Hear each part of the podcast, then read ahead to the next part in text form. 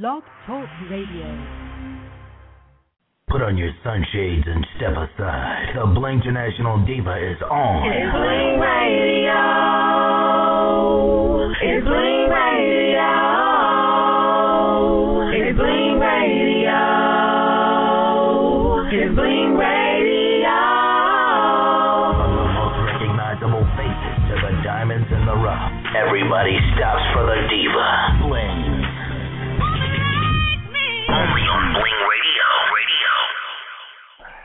Yes, it's your Blingy Diva, Miss Bling, on my favorite day of the week. Thank God it's Blingy Fridays, and I wish I could take a nap. Oh my God, because I know I have so much to do, but I'm here, and I'm blinging the airwaves, and I'm blinging the airwaves with MC Marcus Chapman tonight. He's doing radio um, here in Chicago. Now he's in Atlanta, and he also has a tell-all book about the industry called Star. Sex, Time, and Radio.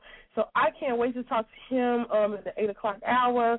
I'm going to go ahead and do what I do, you know, go from all of my networks, let everybody know that the Bling Diva is on. If you have any requests, you know what to do. Hit me up, six four six seven one six nine seven one nine. I know I don't sound like myself, but because I was standing in the middle of the snowstorm, like I was on CNN or COTV, um, now I am sick. So I'm still here blinging it out, but hit me up if you want to talk. Once again, six four six seven one six nine seven one nine to talk to your Bling Diva live. I'm gonna go ahead and hit y'all with some of the um new music that I have. Also, I just just been in my head all day. It's even my ringtone now. I gotta go ahead and play this. It's my diva, Chef Lovely, aka Lovely. She is getting in, doing it big, y'all. If you ain't following her or you don't know what's going on with her, you need to slay yourself. So I'm gonna go ahead and play this song with Moscato, and um, we'll be back with more music and more entertainment in a minute. Blinging on ice with your Bling Diva, Miss Bling. M O S C A T O. M O S C A T O. M O S C A T O. Red light, green light, here we go. Born in a bottle, swimming in Moscato. We drink Moscato, yeah, we drink Moscato. All my glam divas, we poppin' bottles. When I step in the club, I the down. When I step in the club, niggas flock all around. They wanna take miss, they wanna kiss lips, they wanna dipsticks. You dismissed. We drink Moscato, yeah, we drink Moscato. All my fly niggas poppin' bottles. When you step in the club, better be shining bright. When you step in the club, better have your money tight. M O S C A T O. M O S C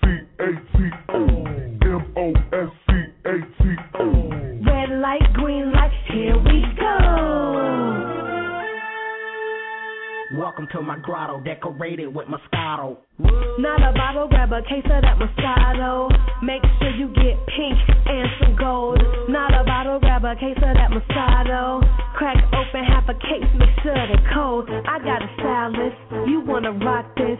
Get a grip, you wish you was this. Put your glass in the air, yeah, raise them up. When you see TEC, say what's up. We making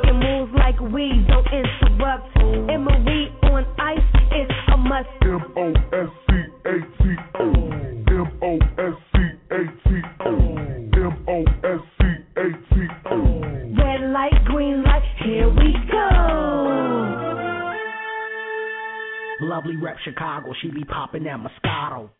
I'm the Shot Town queen in my Louis. I keep green on my heels. I got bling and my walk is real mean. Watch me walk, walk, walk. Now watch me walk, walk, walk. I'm the Shot Town queen in my Louis. I keep green on my heels. I got bling and my walk is real mean. Watch me walk, walk, walk. Now watch me walk, walk, walk.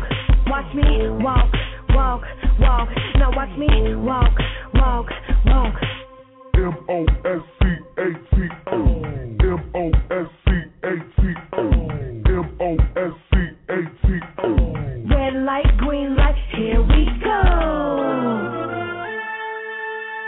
Now you know the motto, it's all about Moscato.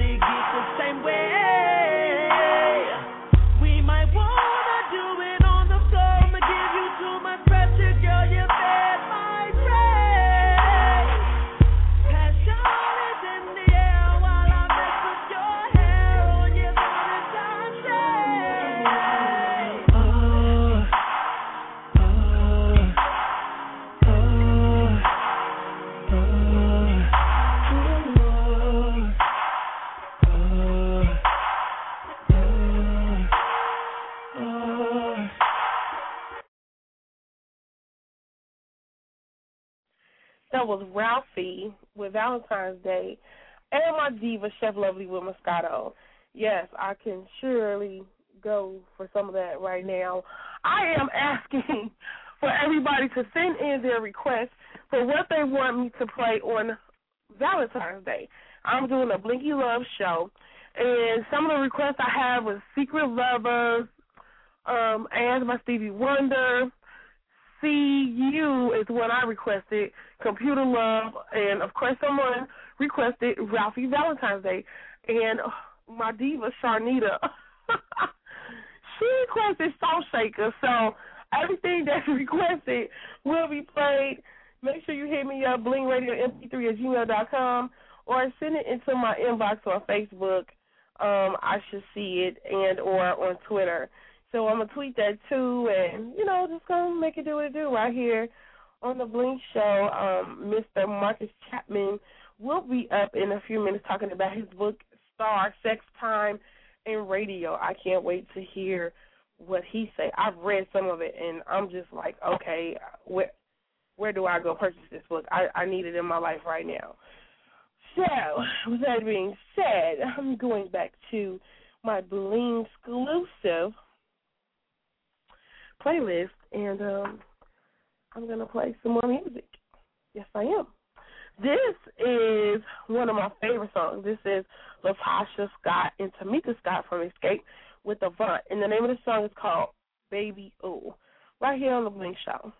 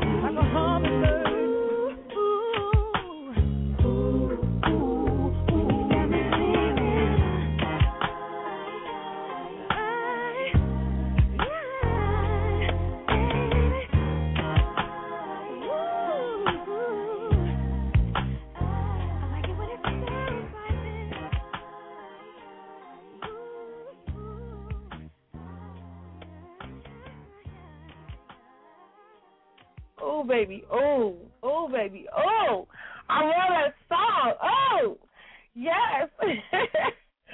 oh my God, I am excited. I really want to know what's going on in this book. Oh, and, oh my God, y'all.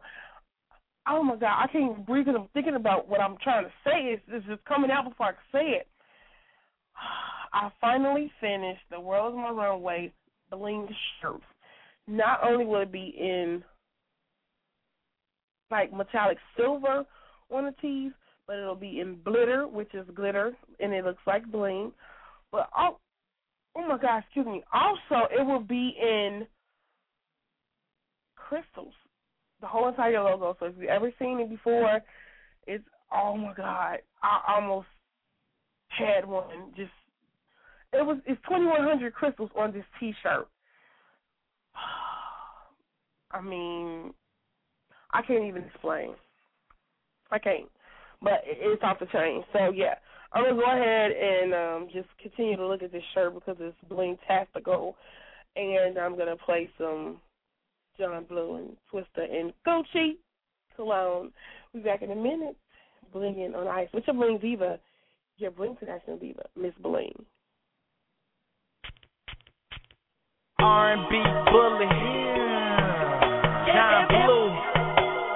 Every time I smell good.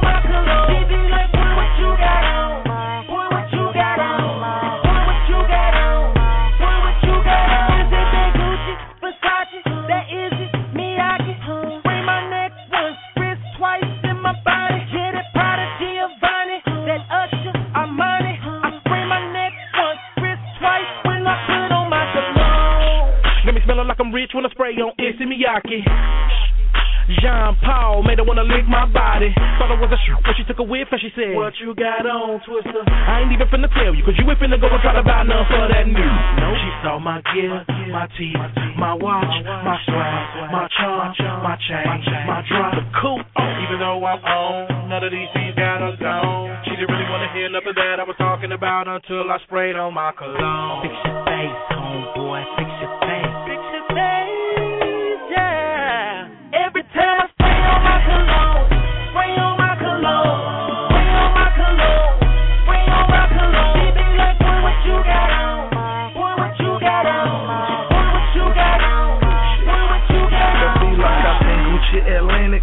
smelling like a coop lab.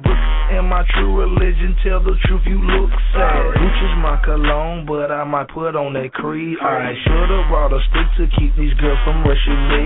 And I smell just like success. You got on that envy. I be on that Wall Street. I be out in zone three. Baby wanna smell me, wanna exhale me.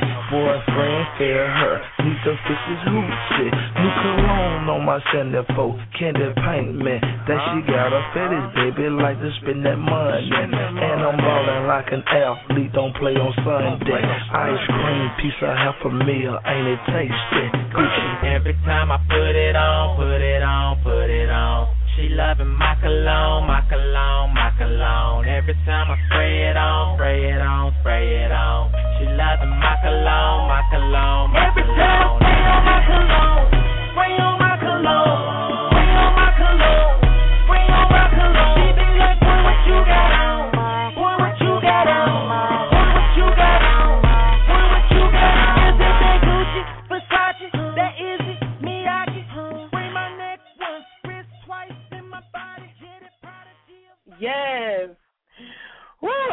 and and feeling so good right now while I'm blinging these airwaves. If you're just now tuning in, you should already know who you're listening to. Your Bling International Diva Miss Bling, sitting here swagging it out. Oh God, I cannot stand that word. But sometimes I say it and I have to catch myself. Oh my God, swagtastic I like better than I don't know. Blingtastic is actually a replacement of swag. Yeah. So yeah, I'm feeling real blingtastic right now. I'm uploading one of my favorite songs, um, and this is uh this new Mary with Lil Wayne and Diddy. What? Insane! Oh my God! It it just took me to another place. It actually changed my workout regimen, and um, it feels great. Oh my God! I just can't even explain it. Um, I'm actually gonna play that in a minute, but I got to play this Jasmine because I love her so much. Her music is off the chain. Oh, and Jawan Harris. This song is is just blingtastic. Everything's just blingtastic right now. So let me go ahead and go into Jawan, and then I'm gonna I'm gonna spin right into Jasmine, and then if we have a little time before Marcus Chapman calls in, we are going to play the new Mary J. Blige with Diddy and Lil Tim Chi, you know, aka Lil Wayne, aka Lil Wayne. So stay tuned. I'll be right back, bringing it at night, bringing on ice your bling to National Diva, Miss Bling. Ladies and ladies, Okay. ladies and gentlemen, With our fighting champion. Folks, man, putting it down big and serious. Been all over the world. Beat 'em up. They're gonna have to take my title just like they did Ali.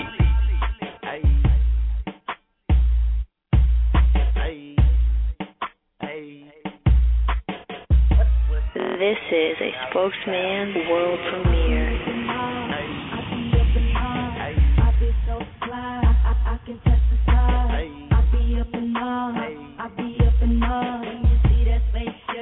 Sound off radio. I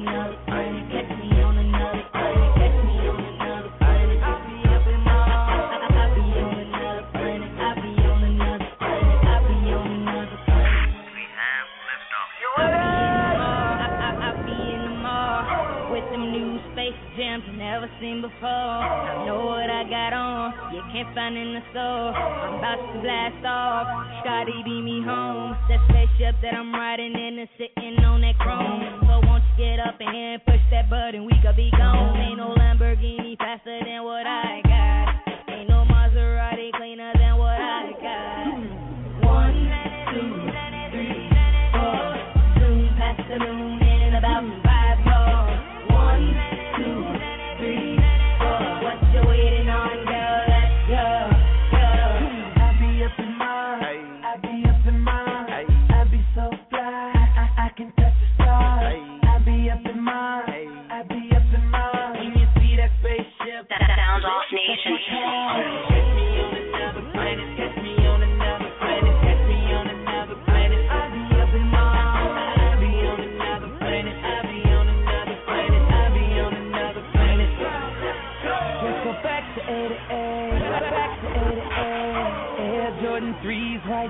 black, gray. I'm reaching for the stars, so you know just how I play. Blasting off like a rocket in ASA. The time machine that I'm riding got some Lamborghini doors. So won't you get up in here and pick that day so we can just go? Ain't no Ferrari faster than what I ain't got. Ain't no Porsche GT cleaner than what I ain't got. One, two, three, four. Zoom past the moon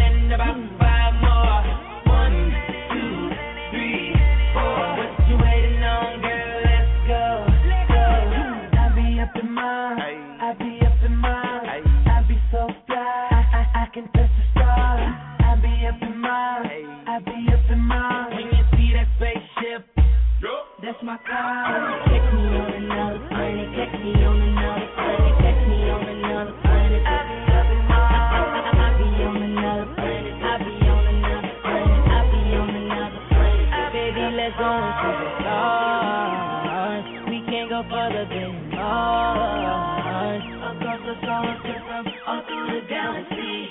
Up your Jordan, baby. With me.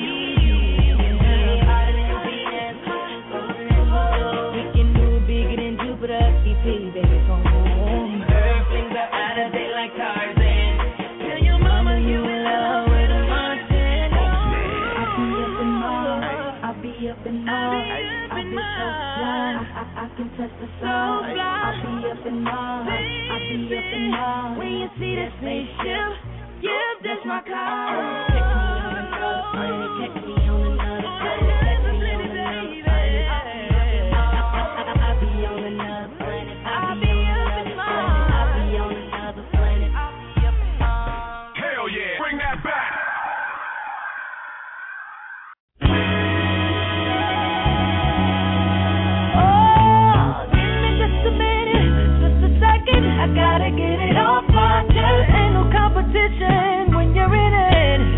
Know that you're the best. If I never told you, baby,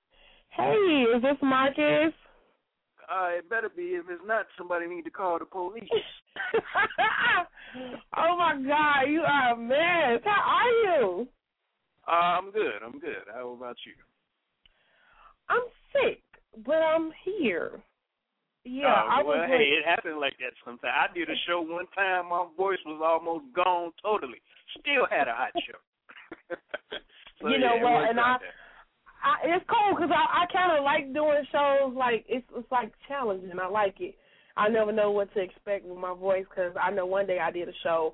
I'm talking like I'm talking now, and at the end I was like, so you couldn't hear me. But hopefully that doesn't happen today. right, right.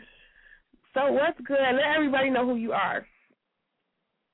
Uh, let's see. Marcus Chapman.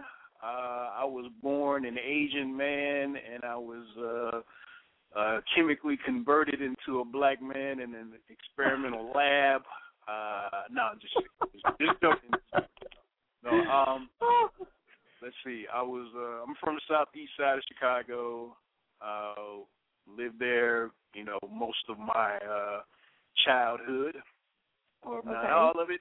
I started doing radio, which is where m- most people would know me from if they know me, like Marcus Right. Chapman or MC Marcus Chapman. Like, what that name sound familiar from? Well, yeah, Right. heard me doing radio. I started when I was in college in uh, the city called DeKalb, Illinois, about an hour and a half away from uh, Chicago at uh, Northern Illinois University, NIU. Did Okay. that for uh, three years. Then I interned in Chicago uh, at the what was the top station at that time, which was uh, WGCI. Uh, and then uh, I finished my last year of school, did another internship at a, at a station in DeKalb, which was important, like a pop station. So I got the chance Okay. to see how the white folks did it. you know, Okay. so I had folk things going. Then I worked in Chicago again for about another four years. Worked in Indianapolis after that. Uh, ended up going to Dallas at that point, and in between came real close to going to several other cities. New York was discussed at one point.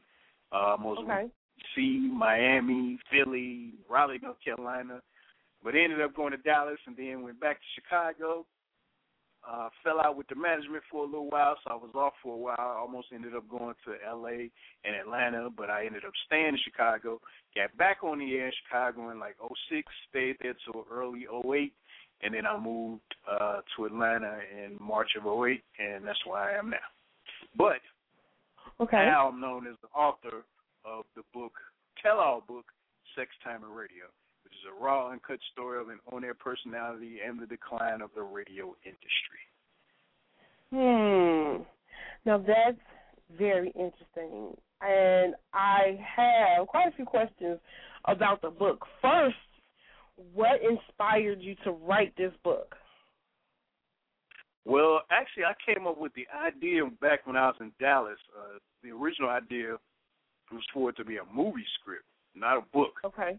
uh, just based Okay. on some of the the stuff that was happening um, between about '95 and 2001, especially like '99, 2000, in that era was a lot of really cinematic type stuff going on. Some good, some bad, all of it interesting. okay. Okay. So, and then I saw this movie, um, this Johnny Depp movie called Blow. It was about this drug dealer from the seventies. He was this huge cocaine dealer. And I'm not really into that kind of stuff, but I'm not even really a big movie person. But when I saw Okay. the movie, it was like a, the way they did it, the way it was narrated and everything, you got to see that whole lifestyle through this one guy. You know, normally when they do stuff like that, they just tell a whole story and you just see all the action going on. But this one was narrated in a way where it was a little bit more personal. So even though my experiences weren't similar to that, they the, the way things happened, it was like I could visualize that movie being my movie. So that kind of put Okay. the focus more so in the play, and then eventually more things start happening, and then finally I just decided to go ahead and do a book because you know a lot of films are based off of books anyway. So Right. there you have it. Wow. Okay. Now the title. of the book, Sex Time and Radio, which is also abbreviation STAR.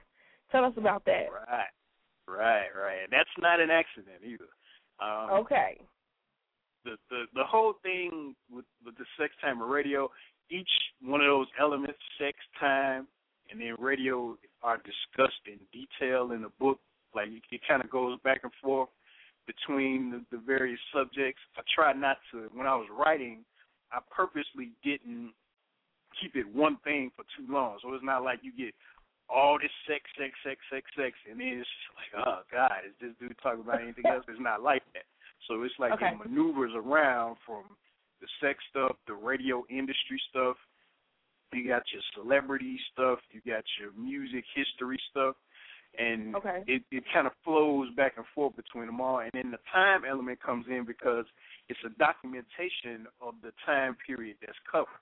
You know, my Mm. own life and the, what was going on in the industry at that time, more so in the 90s, 2000s, you know, people of this era. Because there, there's Okay. some books and some movies that have dealt with radio, but it's usually like older stuff.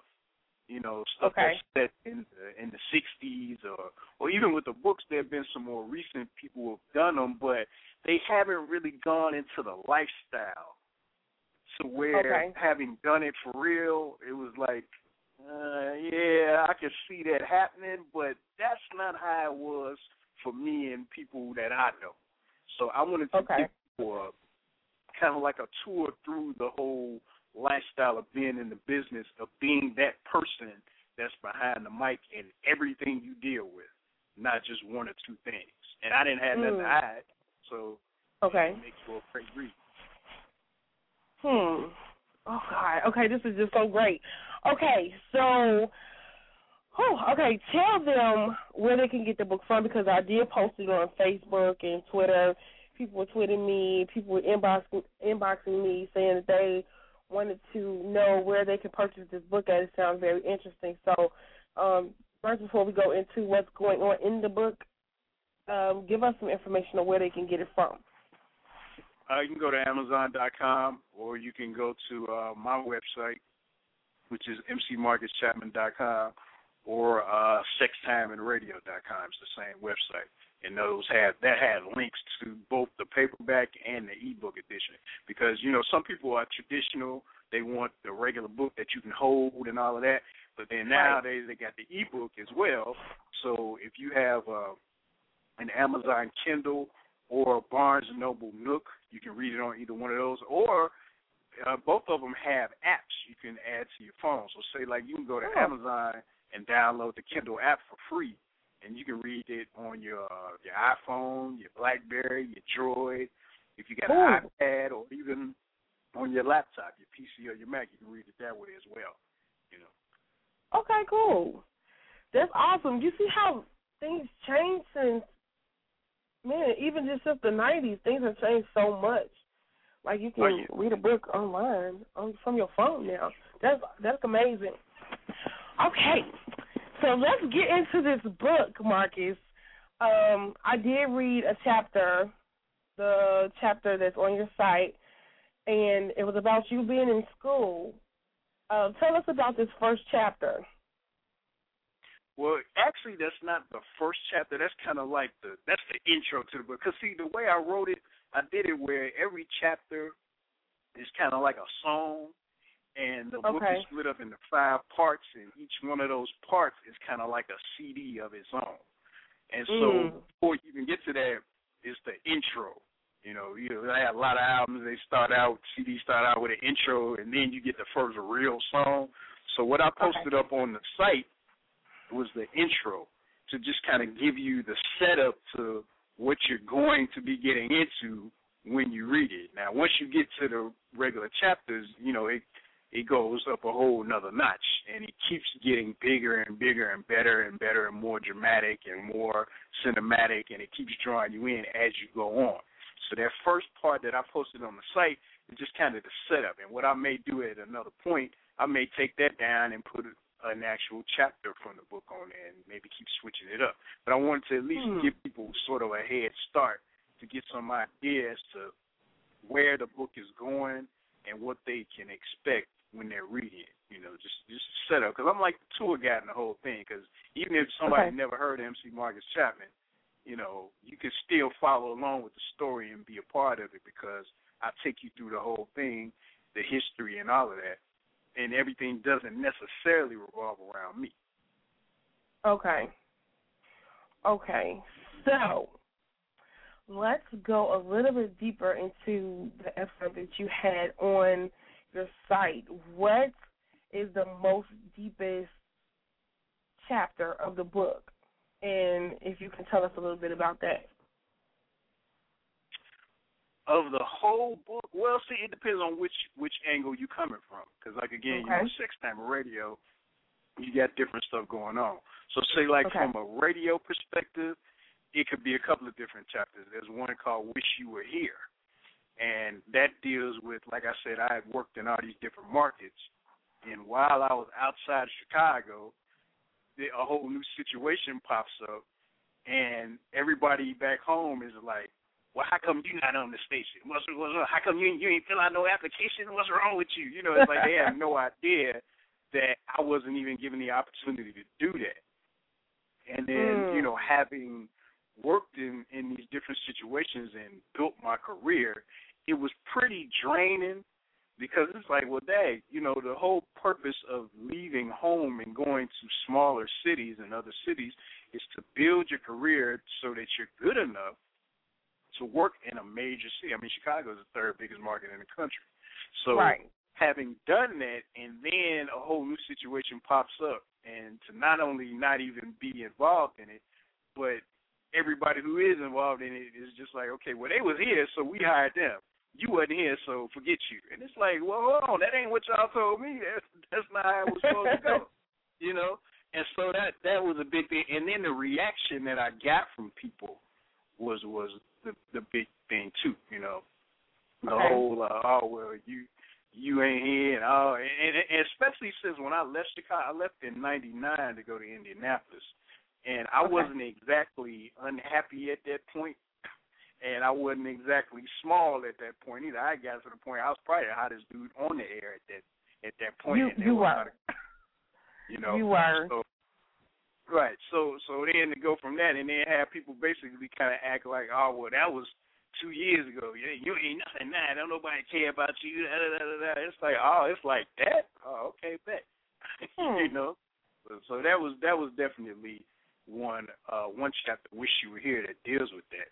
Then the other thing, if you want to go to this from the sex angle, I say Yeah. probably this chapter might be a chapter called sexorcism.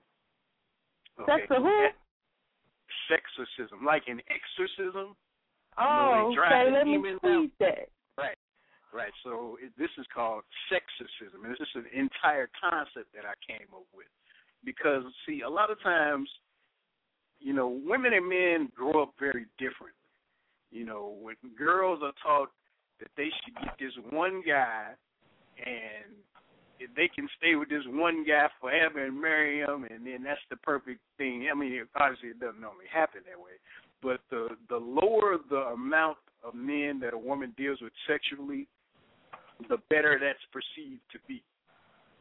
Men, on the other hand, Hmm. are so different. You know, boys grow up being told different things and being in different scenarios, and it's not the the least amount of women; it's the more. You know, especially if they're you know attractive quality women, then that's even better. But it's Right. more. You got two opposite things going on. But the trick is, women have always been and will always be in control of sex. Because if a woman, if that's all she wants, she can get a guy to, to you know, do what she wants him to do, and she can Right. Satisfied. Now, generally, they're not going to do that, but they can.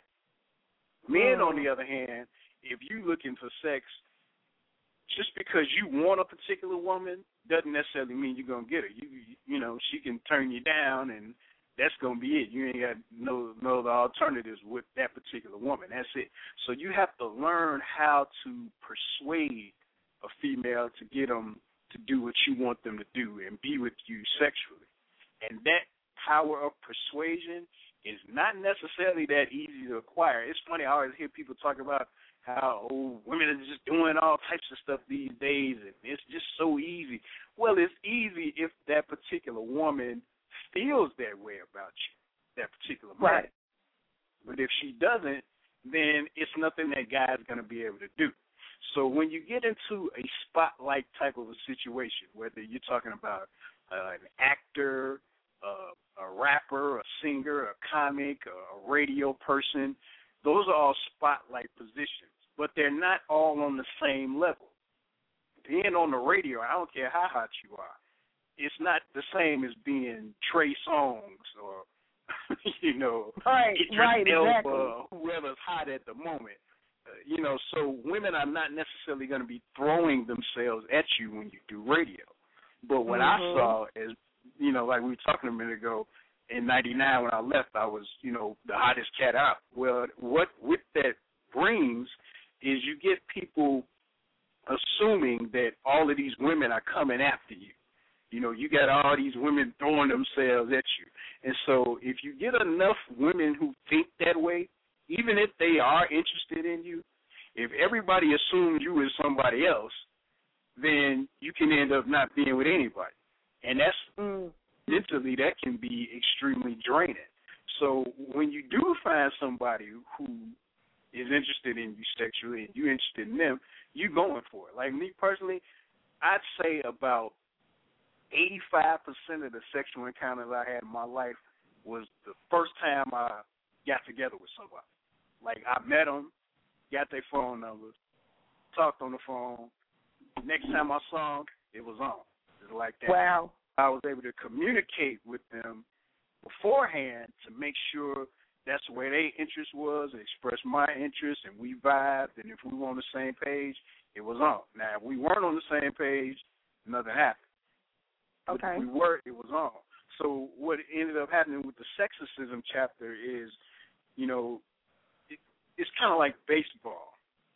You know, in baseball, you if you hit a home run, that goes on the highlights on ESPN. Hey, oh, look at the home runs these guys hit today. He got 37 home runs. But that same guy might strike out and ground out and pop out, fly out, all of that way more times than he's going to hit a home run. So those situations where a woman isn't interested, or they're wasting time, or you know they're trying to play you, or or they're just so unsure they're not willing to go that far with you. Those are like the Mhm. strikeouts and all of that kind of stuff. And then the ones where something good happens sexually, those are like the home runs. But again, it's it's way more situations where it's not going to work out in your favor than situations where it is. But when people Mm. assume that that's all that's happening, oh man, that can be a pretty draining thing, especially if it's you know kind of early in the game and you just kind of getting used to your stardom, because it Yeah. will give you a chance to do more, but not to the level where people think it is. So, you know, and you you take that, and in my situation with something that I discussed in the intro from ten years earlier, uh, you can get a lot of crazy stuff going on. So yeah, it, Right. that's probably, sexorcism is probably the deepest chapter, and it's one that a lot of women will learn from. And as far as I'm concerned, I have no apologies to make with any sexual encounters I had because uh, women were, I mean, for what? I mean, the women got what they wanted. I got what I wanted, and Okay. we had good times together. It wasn't like I, I was never a person who had to lie to a woman to get anything. You know, and that's why a lot of them are, are still friends of mine. The ones that I still have contact with, we cool to this day. And if you would have asked them what I was like just as a person, they'd have something good to say instead of oh Okay. that. Yeah. you know? Yeah, that ninja. Yeah, yeah. You know, you're not gonna get that from too many females I dealt with because they don't have a negative attitude towards me because I didn't have one towards them. I appreciated their company and they helped me celebrate when things were good and helped me get my mind off the negative stuff when things were bad, which in radio can be a lot of stuff going on, you know, unnecessarily, but that's how it Yeah. can be. Now let's talk about that. Okay, as far as like all the craziness, all the things that goes on in radio, and I'm sure you could tell me a lot about this because now I'm at a place where I'm just doing the entertainment report on Power 92, but I also have been doing my show for three years, and I have interviewed a lot of celebrities. Um, I pretty much have. I'm doing this independent on my own, and it's a lot of pressure, but I can deal with it. Now that I'm on power, it's like starting to change and shift a little bit. Like, um, it's a lot of vultures. Like, how can I explain it? It's like everybody is gravitating to me, and the men Right. are coming times fifty. Um, really? oh my god! I'm like, how do I deal with this? And so as far as like when it like start cooking up, because I feel like now I'm really doing some things that I really want to do. How do you maintain a relationship being in this business? Because a lot of people talk about you know being in the business and not being able to maintain a healthy, strong relationship. Well, I wouldn't be the person to ask because I didn't maintain no relationship. I wasn't a relationship dude. Matter of fact, uh, I pretty much the last relationship I was in was I was last time I was in a relationship. Tupac was in jail. Okay, this Wow. was spring of '95. And one of the, as a matter of fact, there's a chapter in the book called "The Twenty Dollar Challenge." It's the first chapter in part three of the book and that part, that whole part deals with my time in Chicago radio in the late '90s. Well, when I graduated from college, you know, a lot of times people come out of be they're about to leave college and they talk about having a job lined up. But there's really no such thing as that in radio. So I came out of college, yeah, I had a degree and all that, but I had to work my way into the radio station because my main connection, that who I interned under, was gone. And so Okay. I got to a situation where I was broke. I had to, you know, try to make something happen. I was in a relationship, but my girlfriend was on the whole another side of the city for me. you know, they didn't have a phone and they didn't have a car, and so I mean, it was real difficult for us to get together. Whereas when we were in school, we were right there with each other. It was no problem. So Okay. I'm trying to maintain this relationship, and I'm on the phone with her one day, and my mother was just like, "Look, I want you to concentrate more on getting a job and less on that girl." And Mm. she hit me with it so hard. I mean, I was already thinking it, but she hit me with it so hard. It was like, you know what? I, I hear what you're saying. You know, because she was like, Okay. "Yeah, it's good you graduate and all that, but." Bills got to be paid. You on the phone running up the phone bill, and you know, somebody got to pay for this here. You know, so I had Right. to pretty much put all of my energy into making it into the business, especially since I was coming from kind of a disadvantaged situation. Because even though I had gone to college and done college radio, I hadn't really been taught that much about radio in school. You know, everything I learned was pretty much on my own, and it was a Mhm. very competitive business. You had a lot of hot people at that time, so just to even be able to get in was difficult. And once I got in, it was like a whole nother world. It's like, yeah, you Mm. can be the the guy with the girlfriend and re- maintain a relationship, but you know, I had already done that, and I'm a pretty adventurous person. So as soon as I got in, and it was like I got a chance to socialize with more people, meet more people, and it's like, look, I'm not about to get married, so what's the point? You know, I've always been a big picture person. You know, I'm it's like if I'm not trying to marry you, what is the point? You know, and, and Right. at that time I was what, 23, 22 actually. You know, and it was like my focus was on trying to make it because you can always get another person. Right. Getting a career is a lot more difficult than getting a person. Exactly. So, you know, if you if you have the opportunity to make it in your career, you got to try to make that happen. And then if somebody is with you, they gonna roll with you and they gonna understand. And if they can't, then you got to leave them alone. Now, of course, for females, it's gonna be a little bit different because a lot of women, you know, you all are pretty much relationship people for the most part. That's the main thing you want. Guys, on the other hand, tend to get into relationships when they're younger because they think that's what they're supposed to do. But really, Mhm. they really want to deal with as many women as they possibly can in most cases. They'll tell you something different because it don't sound good to say that, but I know how they are. All right? I know Okay. they souls. I know what they want.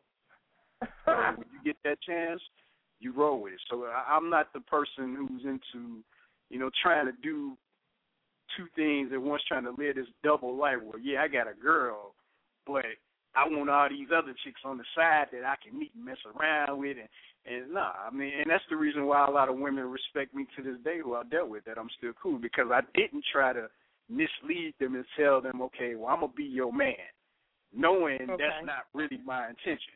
You know what I mean? So, no, I, I I say if you can maintain the two, and if that's what you really want to do, then fine. But don't complain about, you know, all the things you got to do in your career and trying to maintain a relationship too. Because if something got to give, you got to figure out what's your main priority.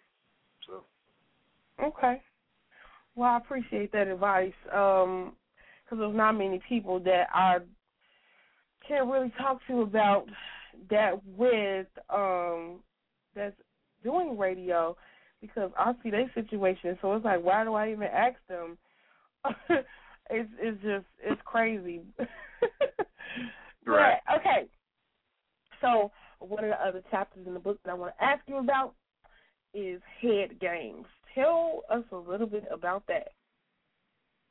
uh, yes, that's a uh, philosophical chapter about the uh, the whole subject of oral sex. Now, throughout the book, before, prior to that chapter, there are various uh, instances and occurrences between myself and various women, and I discussed oral sex taking place.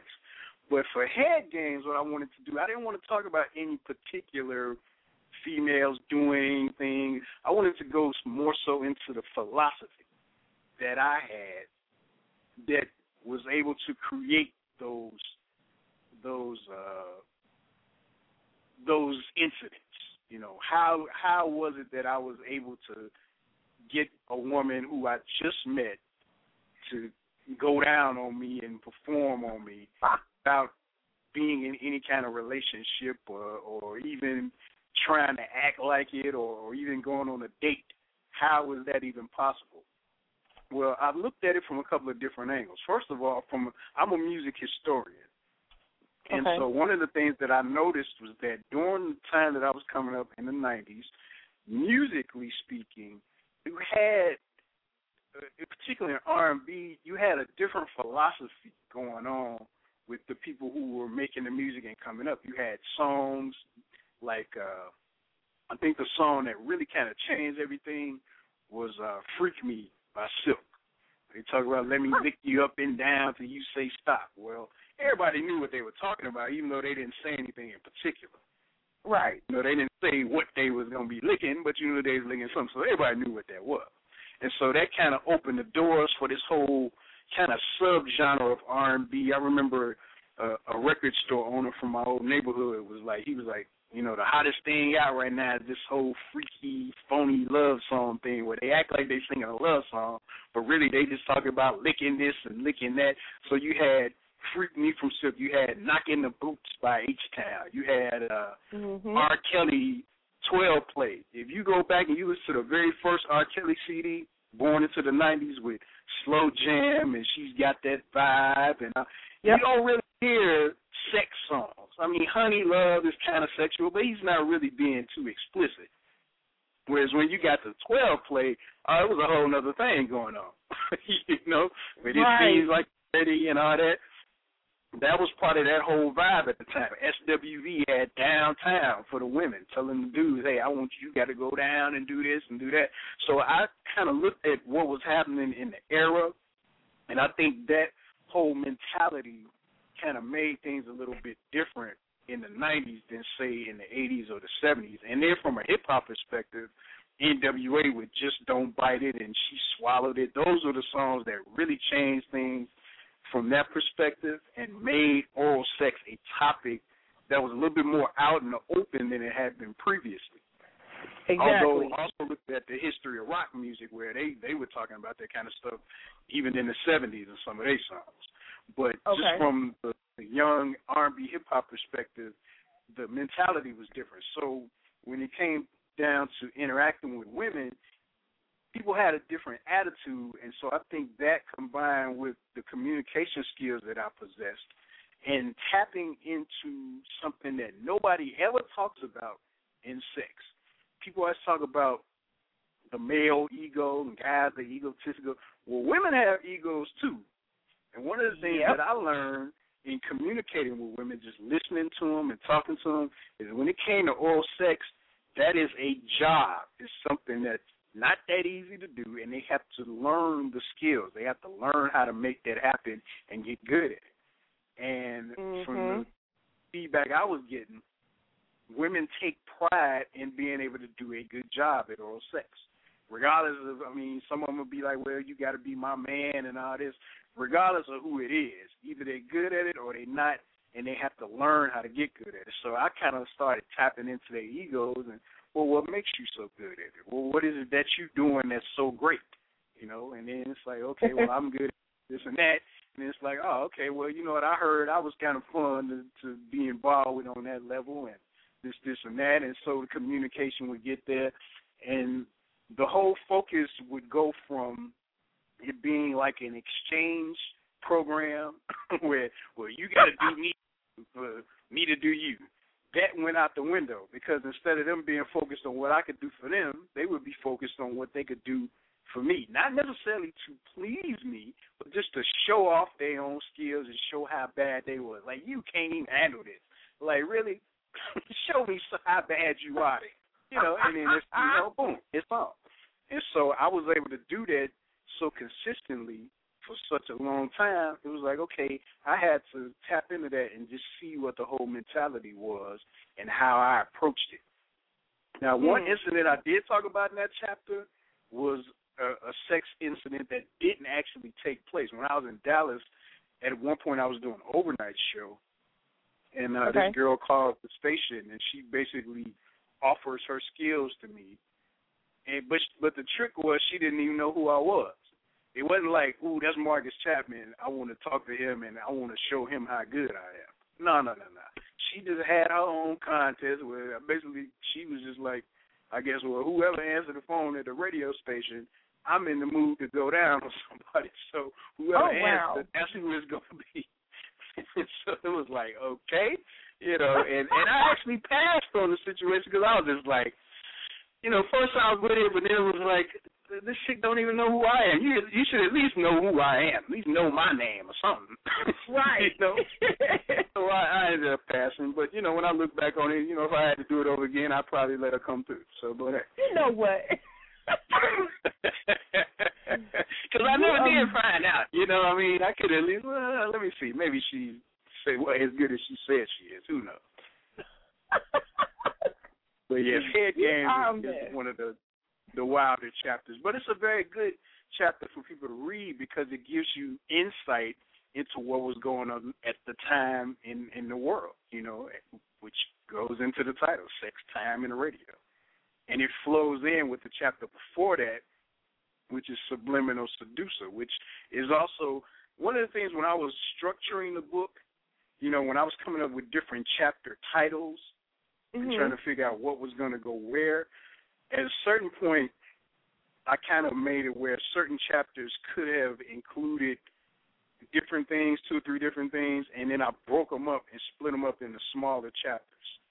So Okay. you may pick up a book that may only have 15 chapters, but if you read it, it- one of those chapters may have three, four different parts. So what I did is I just split those parts up and turned them into separate chapters.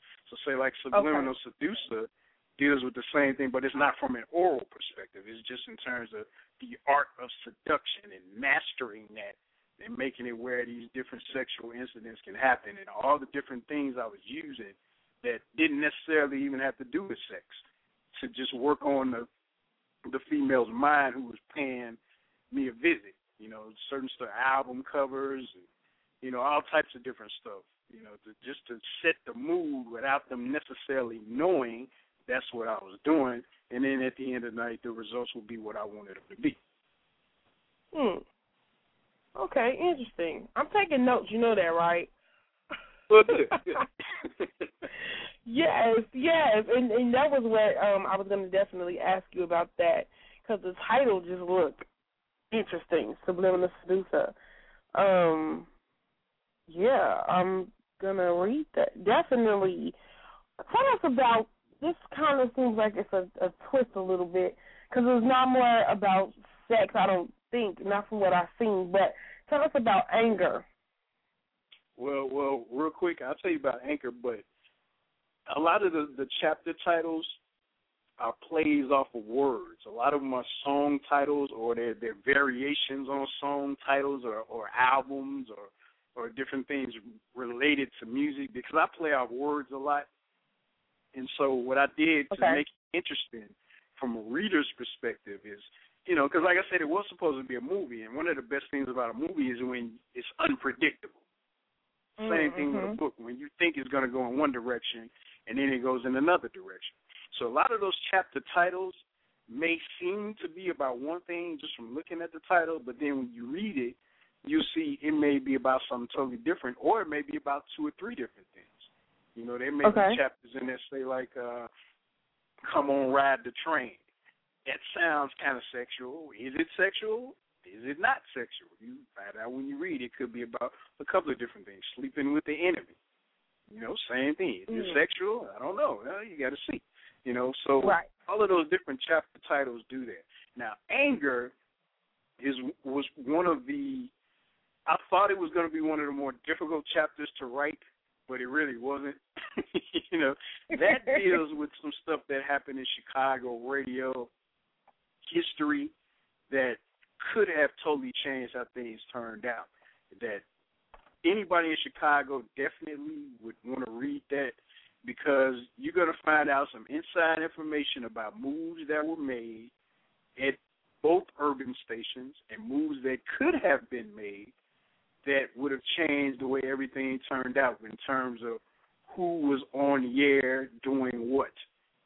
You know, people Hmm. being hired for jobs that really they shouldn't have got hired for and, and they didn't last, or changes that could have been made and should have been made that were Okay. not, and because they weren't, nothing was done at the time because this that chapter takes place in like oh three, oh four.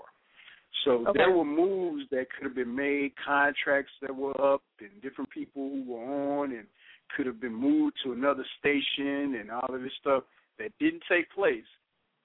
And so as a result, the whole history of, of Chicago radio changes for the worse, whereas it could have changed for the better. And I'm involved in each scenario, you know, because Wow. at that time I had already been on every day in other cities, but I hadn't been on every day in Chicago. Okay. And coming back home with all that experience, I mean, I was killing it on here. You know, I was doing some of the hottest shows ever. But because Okay.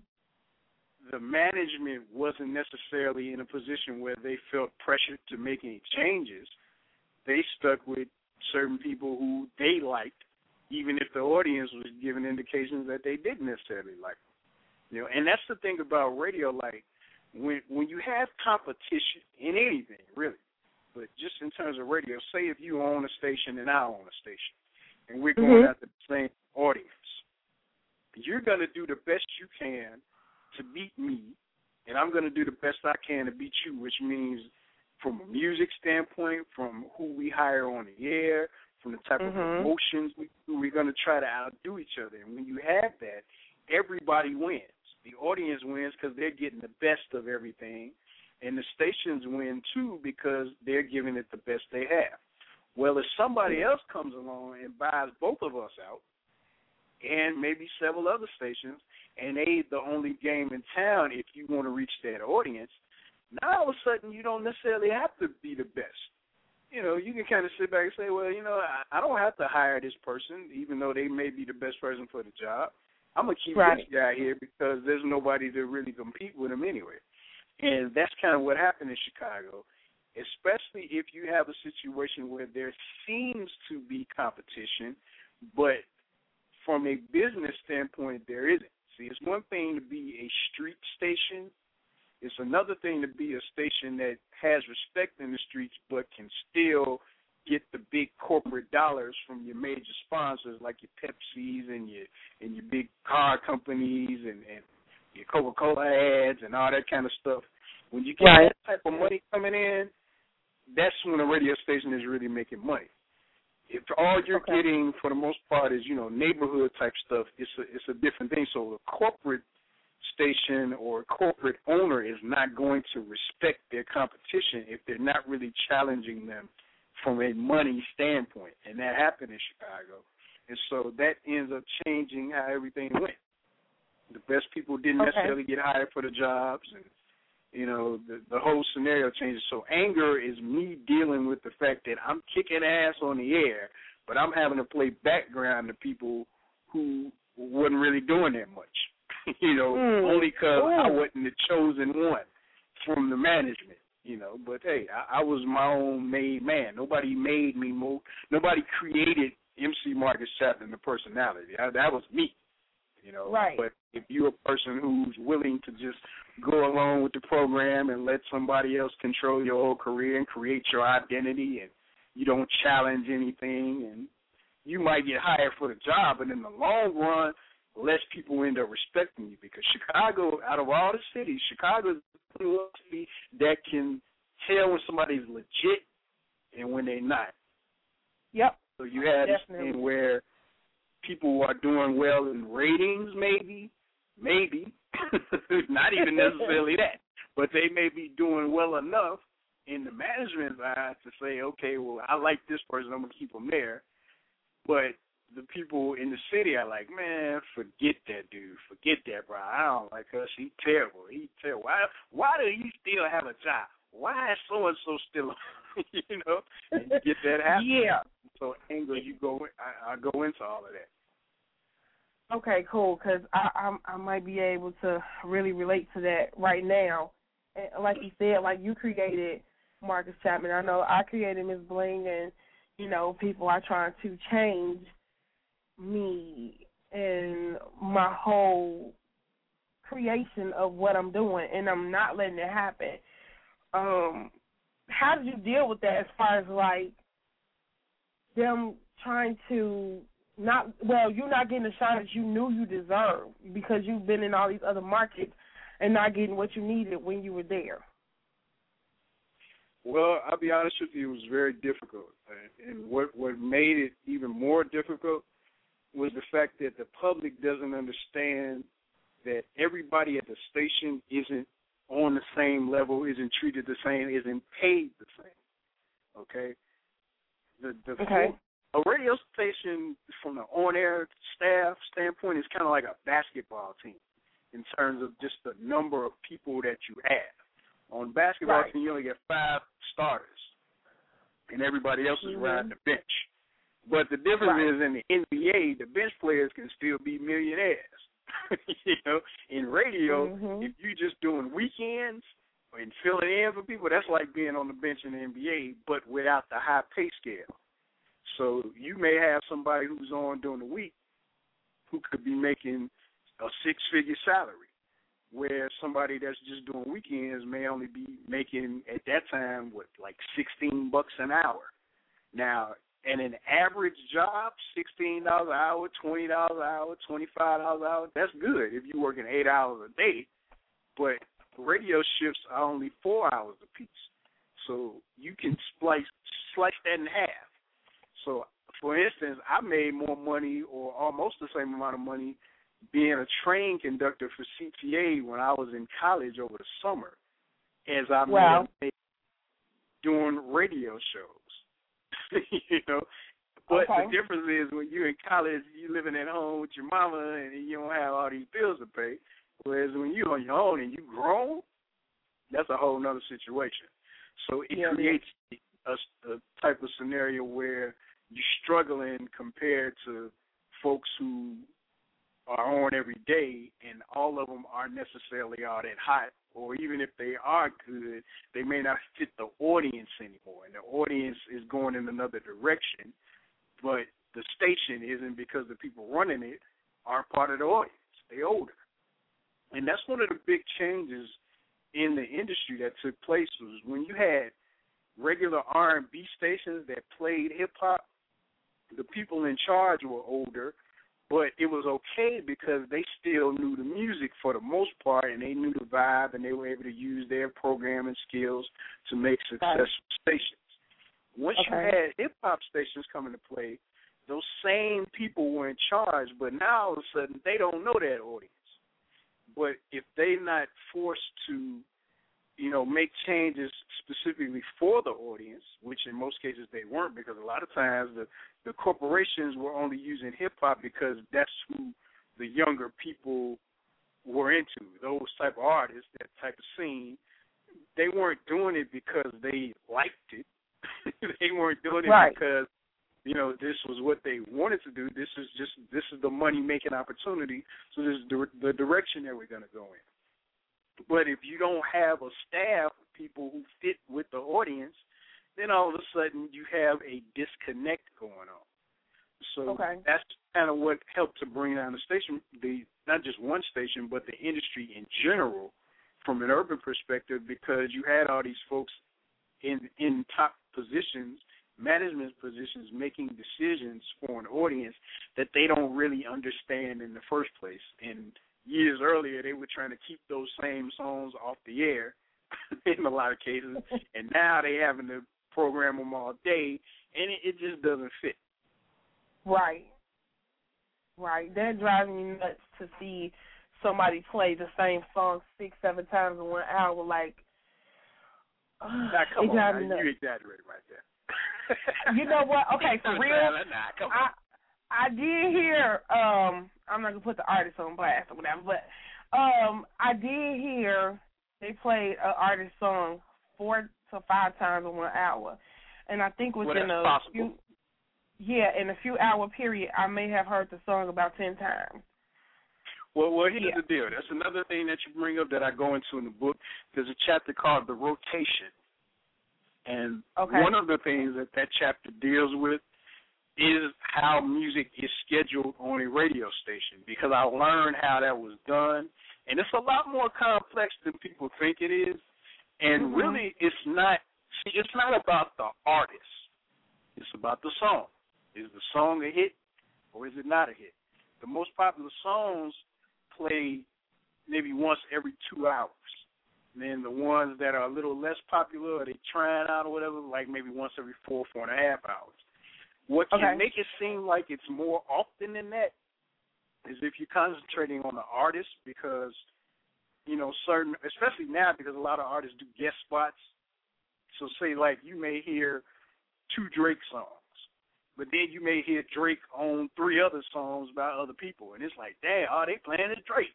Well, that's not necessarily the case. It's just he's on all these songs. That's one thing that can do it. The other thing is that you have mixed shows. You know, you got mixes in the daytime, and they may throw in something that's popular. And then, like I said before, once you had the hip hop stations come in, things change because there's a certain thing in, in radio called day party, which means that a song will only play during certain parts of the day.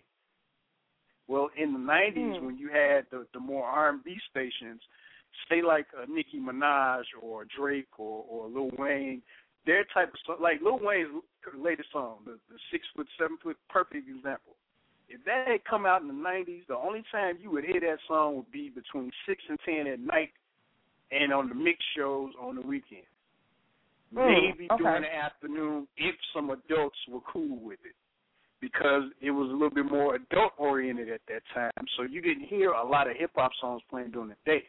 But once you started hip hop stations start coming up in the industry, now that same song can play all day because it's not restricted to any one part of the day.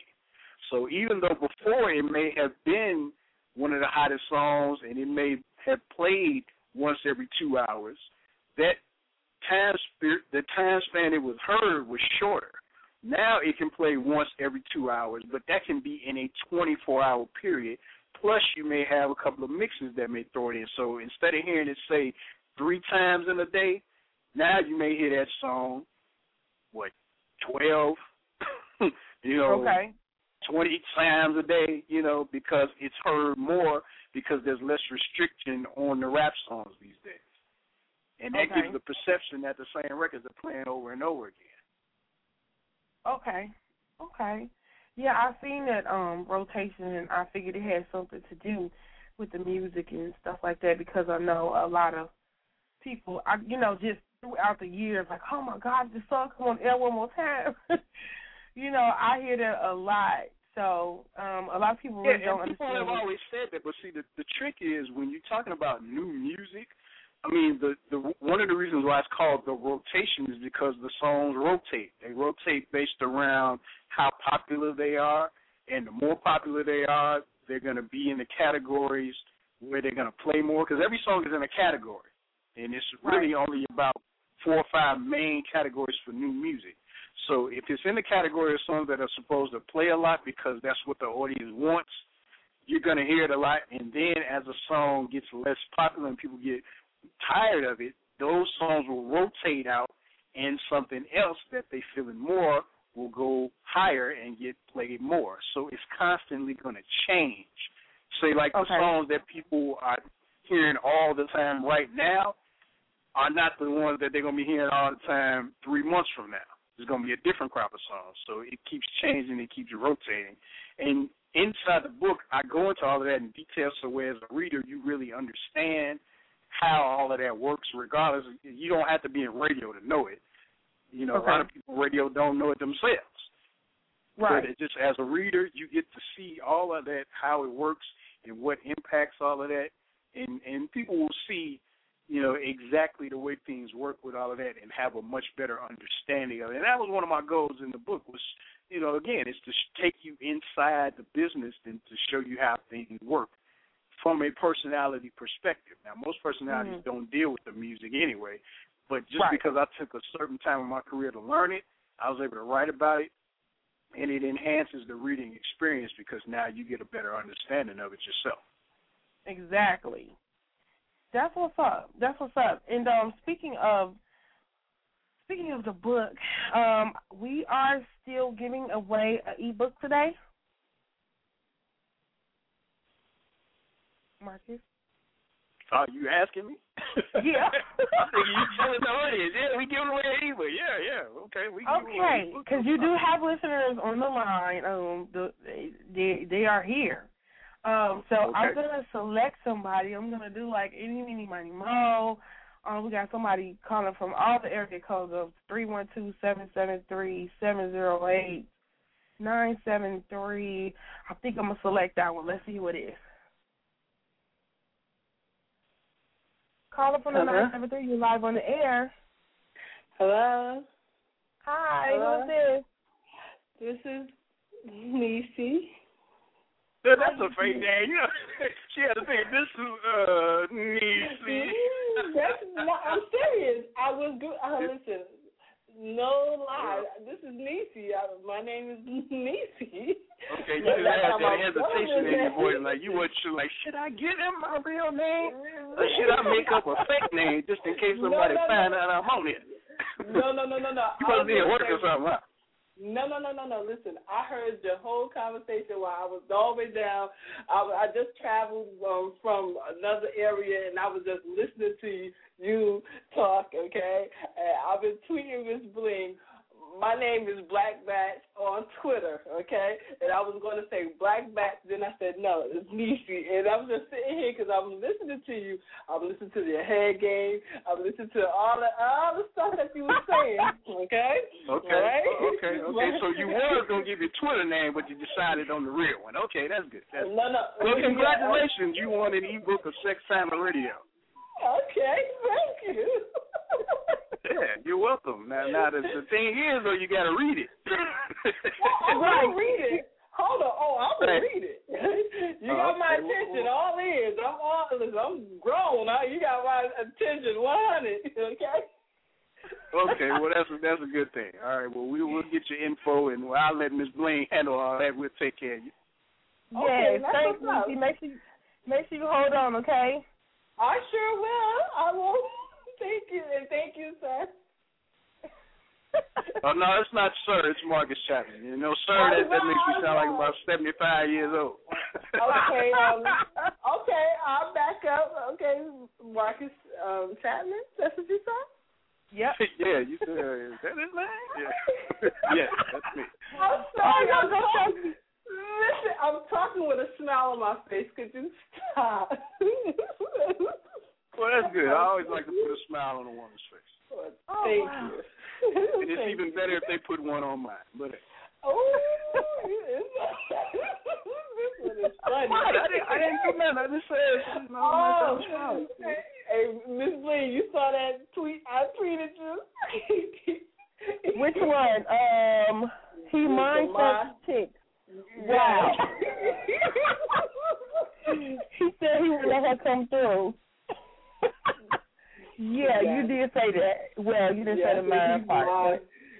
No, he, I said mine. That's what I said. Mine through. Yeah. Okay, well, you make sure you hold on. I'm gonna get back with you and uh, get your info so we can get you this ebook. Thanks for tuning in. all right, all right. Thank you. Great show. You're welcome. Great interview. Okay. Mhm. All right. Marcus. Uh, yeah. So, so is there anybody else who's who's brave enough to talk? You know, you're not gonna win no ebook because she just won one, but you know. Right. okay, wait, we got another caller from the seven seven three seven five nine. You're live on the air. Hey, what's up? It's Denaya.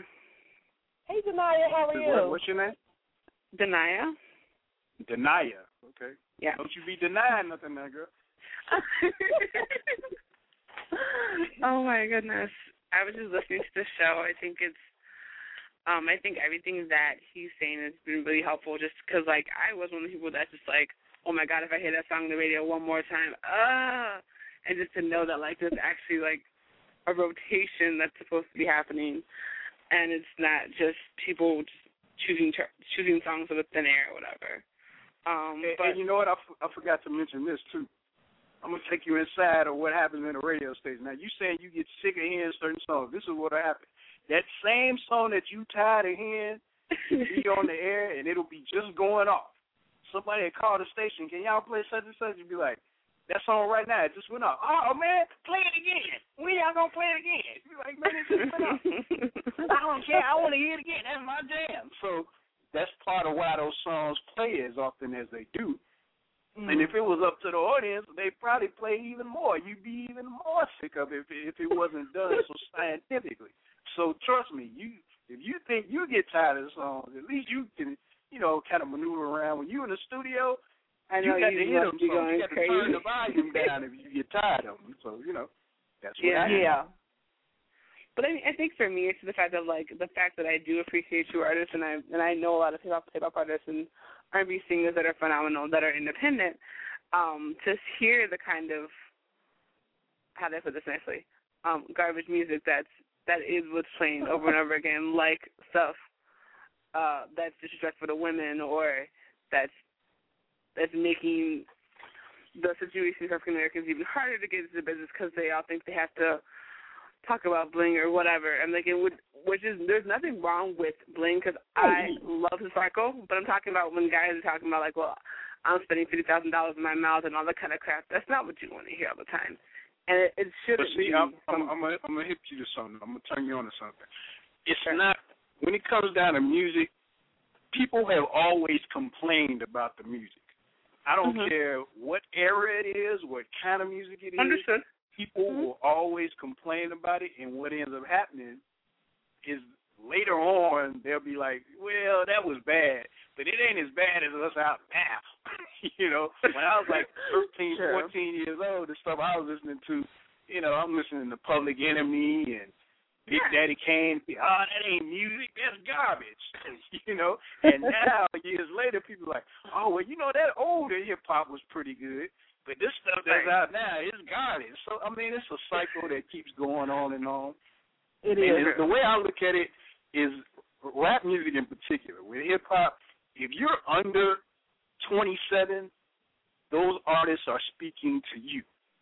Once you get past about 27, 28 years old, unless you're in the music industry, they not rapping for you no more. They, it's, you're not even in their target audience no more. You know, it just seems like because if you grew up listening to hip hop, you think, okay, it's just hip hop. Period. I'm either gonna like it or I'm not.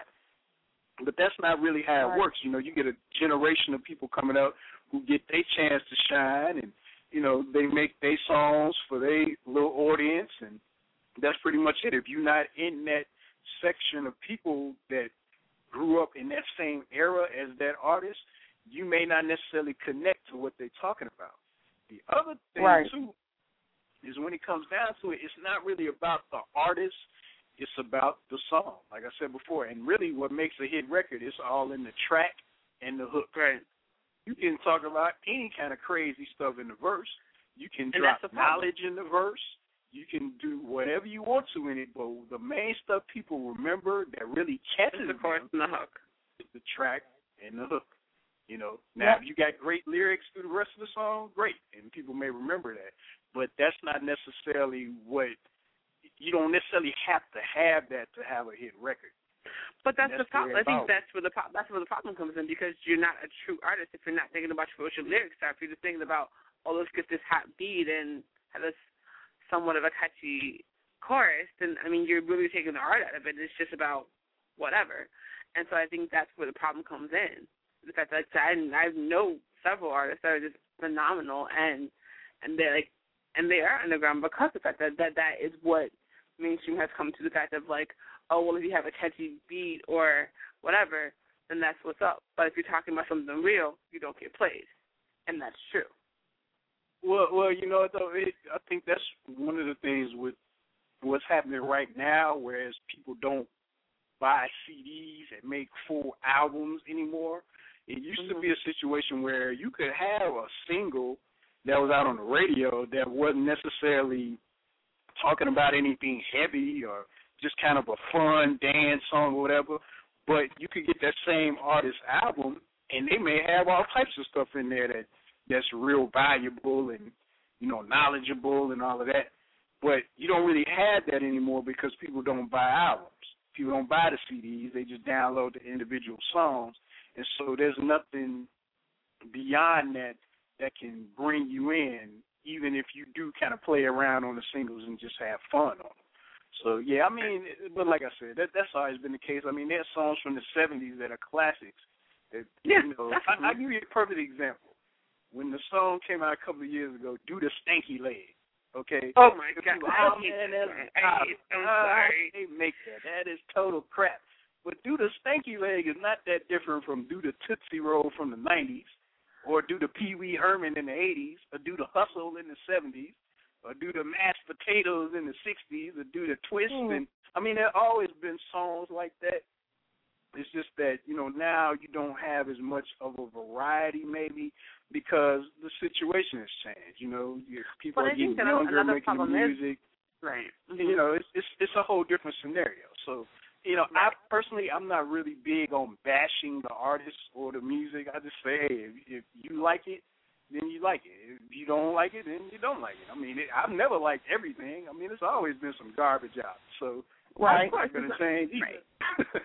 so, well, thank you uh, so much, Denaya, for calling in. I truly, truly appreciate you for calling. Um, yes, uh, we will talk to you soon. Make sure you tune in on Monday. I will. Don't leave though. okay. okay. Alright. Marcus. Uh, yes. Okay. So I have a few more questions for you because it's like, oh my God, we talked for a long time. It's cool. We've been on the line for about an hour now. Um, Yeah, we know, when 20 it's good, the time just flies by, don't it? yeah, yeah, you do. Time flies by when you're having fun. Um, exactly. So, okay, uh, a little festive something that I wanted to talk to you about. Blinging one of the books. I dreamed about it this time. Actually, blinging the stars and the words on air on the book. I think I need you to send me a copy so I could bling it. Oh, oh, okay, yeah, 'cause I you you had me email you a copy of the uh the the book cover, Yeah. right? Yeah, I wanna I wanna go ahead and bling the book, and so it'll be like the promo book that you can take with you everywhere. It's it's gonna be flashy. It's, you're gonna see it. I see it in my head. That's why it has to be done. So yeah, Oh, whenever you get a chance, yeah, send it to me so I can blink it out and send it back. Um, so that was one of my que- my questions that I always ask is if there was anything in the world that you would want me to bling out for you, what would it be? But I kind of just told you what I will bling out for you without you even asking. So that's right. what it is. but but for me, Um, I'm not really a, a bling, shiny, try to get attention type of person. See, I, okay, you're familiar with the movie The Mack, right? Yep.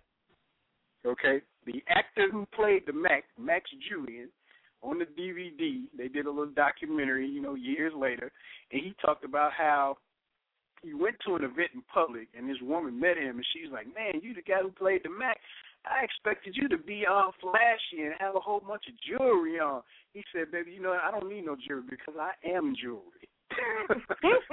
like when you have a natural shine to yourself, you don't necessarily need to to you know wear a bunch of stuff that's blinging and shining. I I- I've never been a person who tried to get attention like that mm-hmm. because I drew attention naturally. You know, I like having attention, sure, but when I walk in the room, I'm not gonna come in and tell, yeah, what's up, y'all, yeah, and I'm up here, man, dog, yeah. You know, I'm I'm not a loud dude like that. I'm gonna come in with a certain presence. When you have Right. a presence, you don't have to do that. You just kind of carry yourself, and people just kind of notice, like, huh, who is this dude? And and they may notice positive or negative, how depending on how they feel about your vibe. But right. they notice you. And Right. that's all. You know, the only thing I need anybody to do for me is to read my book. that's it. And and especially we're in Black History Month, and this Sex Time Radio is a piece of history. It's not, it's my history, yeah, but it's also the story of an entire generation of people who came up in the radio business. And even if you were just a radio listener, that's who the book was written for. I wrote it specifically for people who listened to R&B and hip hop stations in the 90s and 2000s. Now, anybody Okay. before that can check it out. Anybody, you know, years later. I mean, I wrote it in a way where if you pick it up 20 years from now, somebody who maybe is just being born today, say somebody had a baby today, 20 years from now, they can pick this book up and they will understand everything that was going on at the time. They will feel it because the idea is for you to feel what it was like to be there. For you to feel Okay. what it was like to be backstage at the concert and Beyonce back there signing autographs and the dude from the record label getting mad because you snatched down a poster to get one signed. What I'm supposed to not get one signed? I'm, I'm, I'm in here with her. I'm trying to get my thing signed too. You know, you get Right. to feel those experiences. You feel what it's Right. like to be at the club on stage hosting the events and, and the girls in the crowd and the energy and everybody in, in the crowd chanting along with DMX, MX and my dog Spike, Jigga, my ride for life. You feel what that was like to be there. Like, man, this is hot right here. You feel what it's like to be in a meeting with the management and them trying to tell you that you're not gonna get this and you can't do that and you like, man, look, I'm about to I'm about ready to choke this mug right here. you know, I feel the entire experience of being in the business, being an air personality in every sense of the word. You know. So Right. what I need everybody to do is just go to sextimeradio.com, mcmarcuschapman.com, or you just go to Amazon. That's easy to remember. Go to Amazon.com and you type in Marcus Chapman or type in Sex Time Radio, and even before you finish typing, it's gonna come up. right? So you can get Okay. the ebook in, in like I said, in Kindle form. They got the ebook. You can download that for free. Uh, the app is for free, and then that gives you the chance to get the book, ebook, and that's like under ten dollars. It ain't that much money, and that's about the best Okay. entertainment dollar you're gonna spend. Or if you want the paperback, you can get that from that too, as well. You know, if you get the Okay. ebook, you can read it on your iPad, iPhone, Droid, BlackBerry, all that good stuff, or you can read the paperback. And it is definitely a piece of Chicago history from a radio standpoint, and also just music as well. You know, you'll find out a lot of information about people who you already know about, but you get a whole di- different perspective. You know, events that took place, you know, rappers, singers, you know, all of it. You get all of that history, and you learn a whole lot from the sex perspective as too, because the women definitely need to read this. Every woman needs to read Sex Radio. Trust me, it's Hmm. going to give you some insight that you can use in the future for your relationships in dealing with men. No, it's not relationship advice, because I don't do that. you know, I ain't giving you no advice on your relationship, but I give you the type of info that you can use for yourself to help you have a better understanding where the male sex drive comes from and where the male mentality comes from, and that will put you in a much better position when you're dealing with men because you have a better understanding of okay, this is why this guy may be doing this, so now I know how to react to. It. So you pick up Sex Time Radio and you get all of that good stuff, and it ain't gonna cost you that much money. Okay. Sounds good. Um, I'm actually gonna be downloading it tonight so I can finish reading what I've already started reading. Um, all of it is very interesting, and uh, Niecy's. I'm sure she's gonna enjoy the book once she get her ebook. Um, I mean, it's just awesome, and I've been listening to you since I can remember. I I didn't never know like what years. I can't really remember because you know a lot of people be all the different shifts or whatever. But I have remember your name. I have remember listening to you on air, and a lot of people was mad if you know it or not when you left. They were really, I, I've heard that before in a couple of different cities. You know, and that's kind of part of the game. But I'm glad you mentioned that because actually on my website I have audio clips from shows I did throughout my whole career. So you can go Okay. on to the audio page on uh, mcmarcuschapman.com and you can listen to the shows or you can download them for free. The clips of shows from the, the 90s in college in Chicago, stuff I did in other cities, Indianapolis, Dallas, stuff I did here in Atlanta. I mean, you can hear all of that. So you can check all of that out because it's like the soundtrack to the book. Because in the book, I, I give you inside details as to what was going on in the studio and even beforehand and after, so you can get a better feeling of the overall experience. You can read about something and then you listen to it.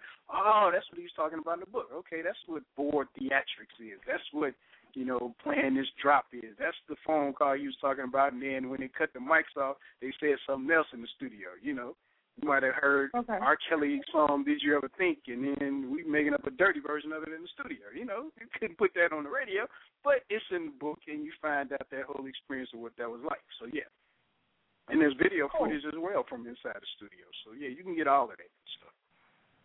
Cool. I will be checking it out. And let everybody know how they can reach you before you get out here. Um, if you have a Twitter page and um, let them know where you are now and any emails if anybody wants to book you. Um, oh, before before you do that, are you doing a book tour?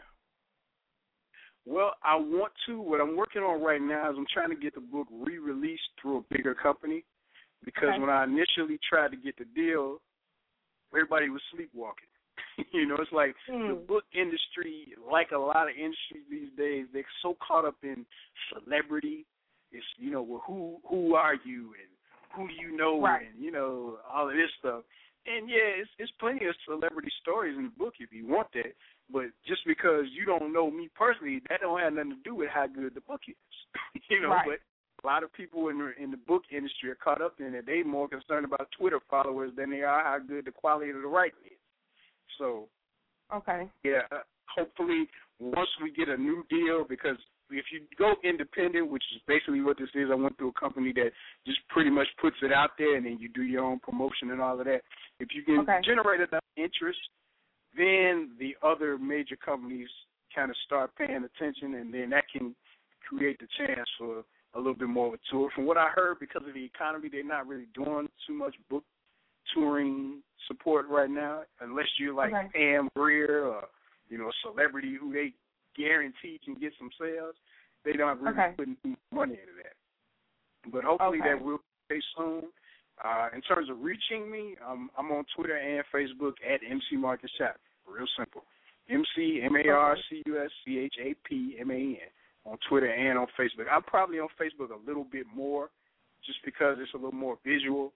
Uh, you know, but I'm on Twitter too, and, and I'm easy to reach. I'm, I'm, you know, I'm not no Hollywood type dude, so you can hit me, holler at me, you know, whatever. Let me know you heard me on the Bling Show. Right. And I will tweet and um put your name in so that they can tweet you and let you know because they are tweeting me um right now saying that they're listening to the show and uh Black Bass says she will read your book.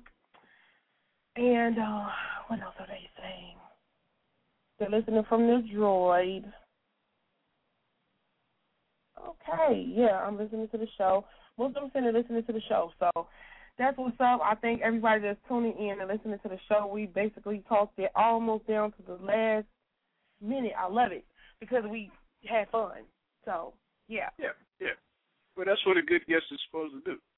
you know, a lot of times people think the more famous you are, the better interview you're gonna be. Nah, not necessarily, because Mm-mm. a lot of those singers and rappers and folks, they their art form is how they express themselves. They're not necessarily great communicators. you Right. know, so they may not have that much to say. You may have to pull teeth to get some answers out of some of them folks, you know, but you don't have to do that with me. I'm a communicator, so and I have interviews that I did with people on my site, you know, all types of folks on there. So you can check those out too and you'll see the difference between the two. Okay. Okay. Well, I um really enjoyed you, Marcus, and um I know my listeners did too, um because the tweets are steady coming in. So I will tweet you, um, and then I'll put your tweet your Twitter name in so that they can follow you as well, so that they Okay. can and, follow and I you. want to thank everybody for listening and tuning in and calling and, you know, all of that good stuff. Cool, cool. Well, I will be waiting on that book. Um, it's just something I have to do. I, I have to do it, even if it's just my copy and I blink it and I send you a picture. It's just something I have to do. Once I see it in my head, it has to be done. Right, I got you. I got you. Yeah. So, all right, Marcus. Well, it was great talking with you, and I will talk with you soon. Okay. Thanks for having me on the show. No problem. All right, take care. Okay, you too. Bye bye.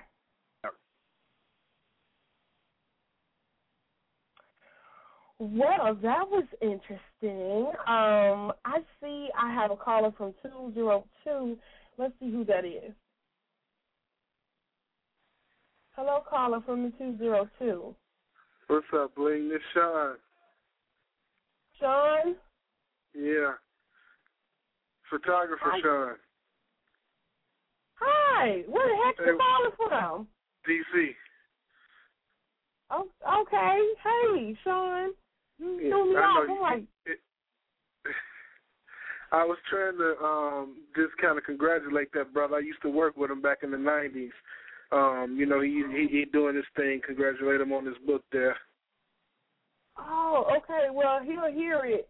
I definitely will let him know. I'm actually going to tweet him now and tell him. Okay. Well, you make sure you stay warm. I mean, it, everybody's cold. Uh, What is the weather like there? It's it's pretty much the same. Maybe without all the snow, you're looking at 10, 15 degrees different. Okay. Okay.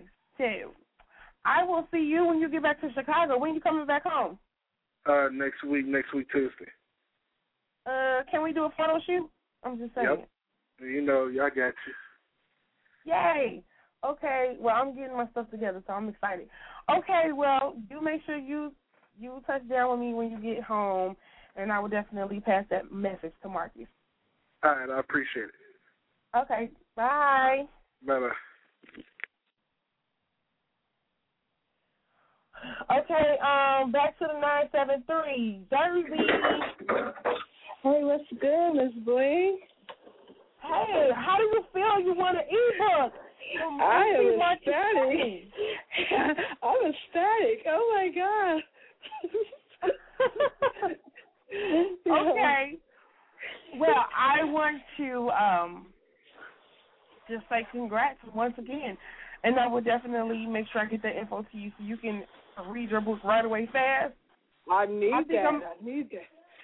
I think I'm gonna download the app myself. He said something real powerful. He said, that lady said, "Oh, you ain't got no jewelry on." He said, "I don't need no jewelry. I am jewelry." I went, "Oh." shit." I said, "Yo, I love it." Slick talking jokers. You know what though, and that is that's very very powerful what he said because I you know I feel the same way. Like when I come in the room, like I didn't really start doing what I'm doing, you know, for the attention.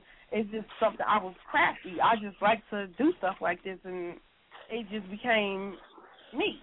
So, but even before walking in a room with you know my bling shirt, glasses, whatever, I could still walk in a room and have the same respect. Oh So, yeah. Yeah. So you, you, you stay on hold. I'm gonna get your info so that we can get that ebook to you. Okay?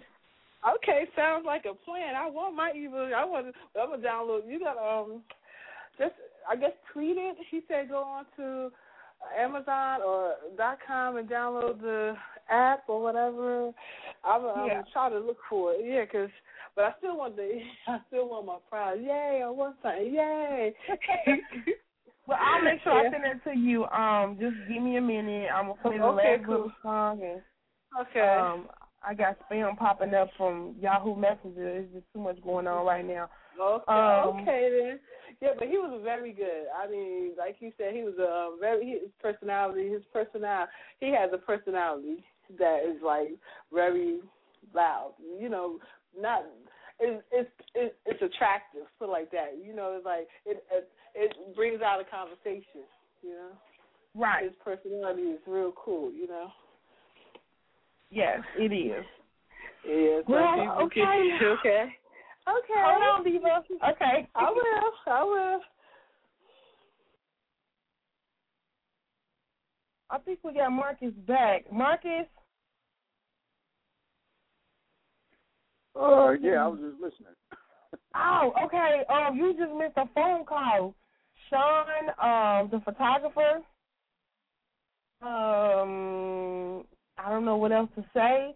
Um, he he said he used to work with you back in the day, and he's a great, great, great, great photographer. Which he's gonna do my photo shoot when he get back home.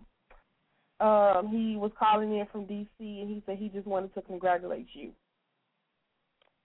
Oh, okay, cool. Yeah, I wonder Okay. if that's the same people who took the picture of me and Beyonce. It may be. Not not the one that's be. on the book cover, but th- there was some some other pictures that another guy took. I never did get them. he was supposed to Oh. bring them to the station, and, and he never did. So I never did. He took pictures of me and Ludacris, and never did get them. Okay, well that I will find out for you, and I'll, I'll email you and let you know if that's the same person. Well, yeah, thank you again for calling in. yeah, no problem. I'm gonna play my last song and all that good stuff, but um, definitely I'm about to tweet everything so that people can find you. Cause yeah, she's saying where is it? Like like you didn't tell them already, but yeah, I'm gonna go ahead and do that now. Okay, good. Okay. All right. All right. bye. Okay, so I have eight minutes, and I I didn't time the song. I don't know how long it is. I think it's enough time for me to play the song and then come back and give my closing remarks. Um, but this is one of my favorite songs of 2011 so far. Um, Mary J. Blige, Lil Wayne, and Diddy. Like I had to break it up, like break their names up into silence in between. But this song, "Someone to Love Me," is off the chain. I love it, love it, love it, love it, love it, love it, love it. And you say I got 23 mentions on Twitter. Wow. Okay. So I'm gonna go ahead and check that out, but I'm gonna go ahead and play this song and then come back with my closing remarks. And thank you everyone for tuning into the show. Once again, I am doing Blingy Love Valentine's Day show on Monday. So if there's any love songs you want to hear, hit me up, Twitter, Facebook, you know, all the everything you can reach me on my blog talk page, wherever you can find me at. I'm everywhere. I'm not hard to find. So hit me up and let me know what you want to hear. Um, the playlist is absolutely crazy already. So just gonna get your dibs in, and I'm gonna play this song right now, Bling on Ice at night with your Bling Diva, Miss Bling. Gave a lot of my life to the public, but y'all don't really know. It's a shame that y'all put me in such a box.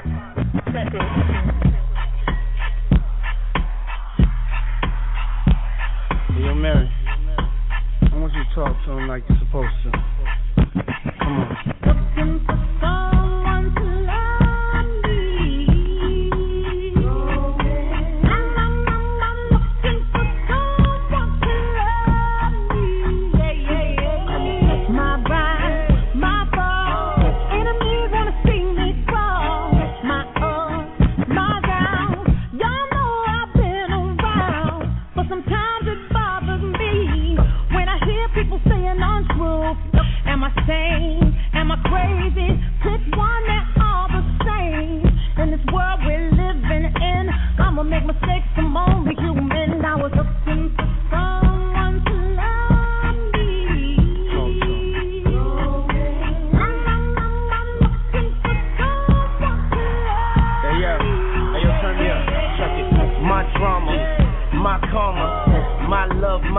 Dear mama. The wars I fought, scars that I garnered. The hustle, I got that honest from my father.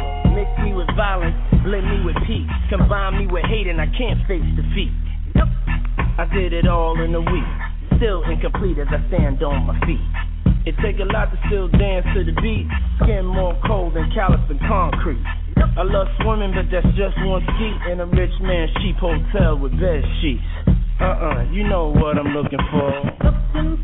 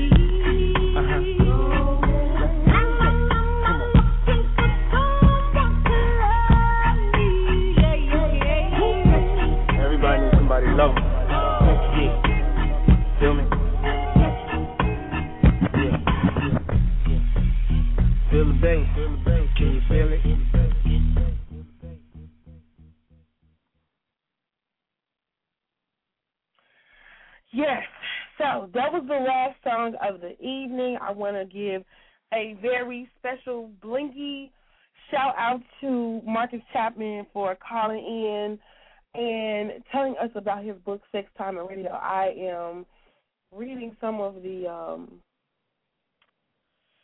some of the book and it's um good. It's it's bling-tastic as I would say. So yes, um, you need to get this book. Go to Amazon.com, type in "sex time and radio," and get this book. Also, you can go to his website, MC Marcus Chapman, or SexTimeAndRadio.com. It's MCMarcusChapman.com and SexTimeAndRadio.com. And also, you can follow him on Twitter, MC Marcus Chapman. And that's pretty much it. Um, I want you guys to tune in on Monday. I'm going to do a Blingy Love show. I'm going to do some throwback R&B and you know some music for the grown and sexy. I got some Al Green, some Stevie Wonder, some Computer Love. You know I got to throw Computer Love in there.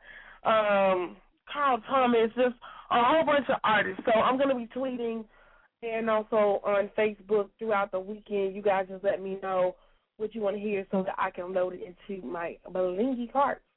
And if you want to be featured on the show or you want to submit for someone to be featured, you can send an email to blingradiomp3 at gmail dot com, and I will get back to you as soon as I can.